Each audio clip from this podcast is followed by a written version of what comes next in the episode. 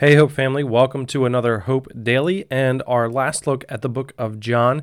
Today, I'm actually going to recycle a Hope Daily. I hope that's okay. This one originally aired or was released back in March of 2021 when I was looking at the cast of Easter and different people who play different roles at Easter. And this looks at Mary Magdalene.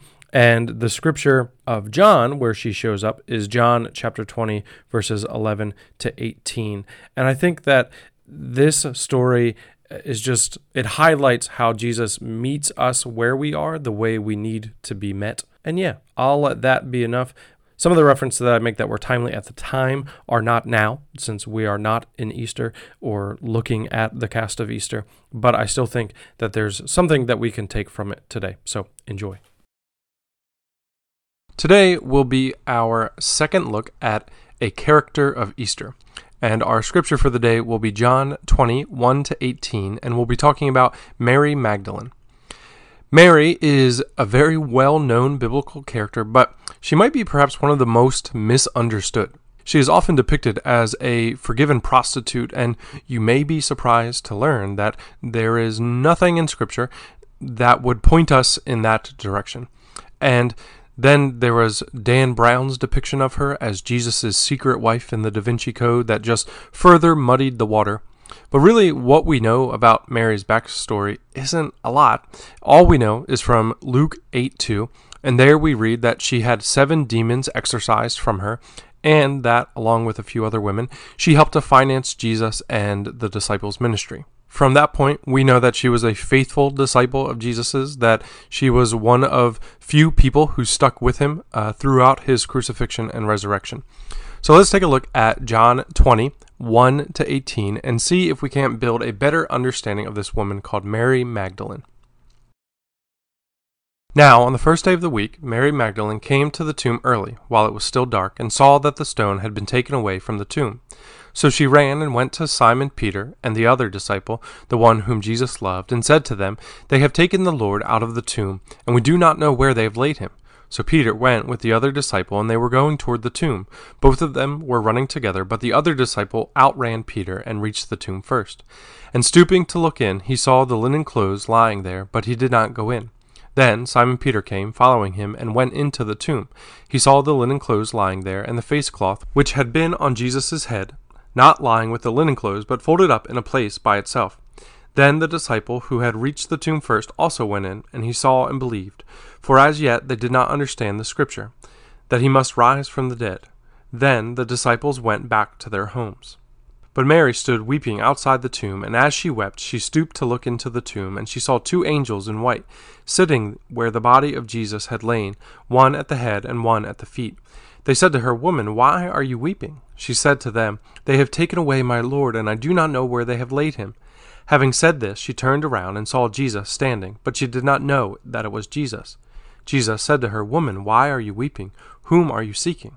Supposing him to be the gardener, she said to him, Sir, if you have carried him away, tell me where you have laid him, and I will take him away. Jesus said to her, Mary. She turned and said to him in Aramaic, Rabboni, which means teacher. Jesus said to her, Do not cling to me, for I have not ascended yet ascended to the Father, but go to my brothers and say to them, I am ascending to my Father and your Father, to my God and your God. Mary Magdalene went and announced to the disciples, I have seen the Lord, and that he had said these things to her. It's been pretty well documented on this podcast that since having daughters, I cry a lot now, but this passage always threatens to bring tears streaming. It's, to me, a beautiful picture of Mary's commitment to Jesus and Jesus' loving kindness to her. A few things jump out to me, starting with verse 1. Mary was the first one there, and she wasn't just the first one there, she was there before the sun rose. I could imagine that Mary hadn't slept at all again. She'd longed to be with Jesus. As a woman once demon possessed, she probably had been long abandoned by her family and shunned as a sinner by her religious community. But then a Jewish rabbi came and spoke a word to those demons. This is Mary. She is mine. She is a daughter of Yahweh and a disciple of the Messiah. It's been so long since Mary had been welcomed, so long since she's thought of herself as someone's daughter, so long since she's been told that she belongs. Being with Jesus is the ho- only home she's ever really known, And so, even if that home is in a tomb and Jesus is dead, that's where Mary wants to be. Mary finds no Jesus, and so she runs to tell the disciples and finds Peter and John and lets them know what is going on, and then races back. John finds it important to note that he's faster than Peter. I'm not sure why, but here we are. Peter, then John, take a look in the tomb, and they see Jesus' burial wraps, but they see nothing else.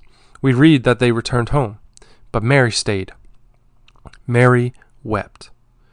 The man who spoke life into her, gave her freedom, showed her what she was worth, has been killed, and that was devastating, but now his body has been taken, and she's at a complete loss. She breaks down. As her body shakes and tears stream down her face, she looks again where Jesus' body is supposed to be. She's not hopeful, it's mostly reflexive. But she sees something, someone. Angels. I don't know what gave them away. We're told they were wearing white, so maybe they were like those angels in children's Bibles white robes, flowing hair, shining light. Or perhaps they were the Ezekiel variety of angel, and they had white robes on, but they also had four faces. Either way, I'm guessing these angels were hard to miss. They address her as woman and ask why she's crying. She tells them, and then she hears another voice. Hard to hard to discern in the moment who is speaking to her, you know, with the image of the four faced angel still in her brain and whatnot. She tells the gardener, or so she thinks, that if he has any information on where her Lord is, to spill it. He speaks a word, more than a word, he speaks her name Mary. Mary. She knows that voice. She's been called a lot of things in her life. Unfortunately, not enough of them have been her name, but that voice her name in that tone. She remembers that. One of the first things she remembers after coming out of the stupor of being demon possessed is hearing her name, and it sounded just like that caring, gentle, affirming, loving. Her rabbi is alive. The one who has made life worth living for the first time is back. Mary doesn't have time for questions about how. Those don't concern her. At this point, if she's hallucinating, she'll take it. She lunges at Jesus. She's lost so much. She wants to hold on to the only one who has given her worth and value. Jesus tells her now isn't the time. He is alive. He does love her. And she has a job to do. Go and tell the others. I am ascending to my Father and your Father, to my God and your God. Mary went and announced to the disciples, I have seen the Lord. The next verse tells us that Jesus himself appeared to the disciples later that evening. He walked right into the room despite the doors being locked. I imagine that when Mary got there, the doors were locked as well. I assume that, like Jesus, she didn't need them to unlock it, not because she was able to go through the walls, but because in her excitement she probably just kicked the door down. Jesus saw Mary and took compassion on her. Her life was barely worth living. Jesus changed that. She then committed her life to him. She financed his ministry. Unlike the rest of the disciples, Mary's faith and commitment to Jesus was unwavering. As the temperature around Jesus was turned up, Judas betrayed him, Peter denied him, and most of the rest scattered. Mary was at the foot of the cross. Other gospel accounts tell us that after Jesus' death, some of the apostles went back to what they knew. They went back to fishing. We don't know where Thomas was, but as the others waited together, he went off somewhere else. Mary couldn't go back to what she knew. She couldn't go back to that life. She went to the only life that she wanted to have. Mary went to the tomb before the sun had even risen. We, or at least me, are a lot like the disciples. We'll follow Jesus. He's interesting. He brings us a sense of purpose and meaning. We make assumptions about what his presence in our life means about our future. But too often, those assumptions aren't met. Jesus has something else. Our expectations of what God has for us shatter in front of us, and we huddle together and hide, or worse yet, we isolate ourselves. Mary, Mary responds differently. Mary had felt the impact of Jesus' love in such a way that she was never going to let him go. Even in his death, she needed to remain close. It's all she knew. Even when she thought Jesus wasn't there for her anymore, she drew near to him. Her response to Jesus' love and care for her led to her being the first apostle. Mary Magdalene, the apostles' apostle. Jesus' meeting with Mary wasn't serendipitous. Jesus wasn't running late and he just happened to miss Peter and John, but Mary will do. Jesus chose to show up to her first. Jesus had always given Mary what she needed. He does that for all of us. Mary needed to be reunited with her Lord, and Jesus graciously gave that to her. As we approach this Easter season, I'm excited about new life. The weather is turning, the sun is out longer, soon trees will be blossoming, more and more people are being vaccinated, COVID restrictions are loosening. It feels like we are coming back to life. But I can't and we can't ignore the hurt of the last year. Half a million Americans are dead. People have been living in isolation and or fear. Relationships have fallen apart. Families are at odds with one another. Division threatens to separate portions of our church family. We can ask, where is God in all of this?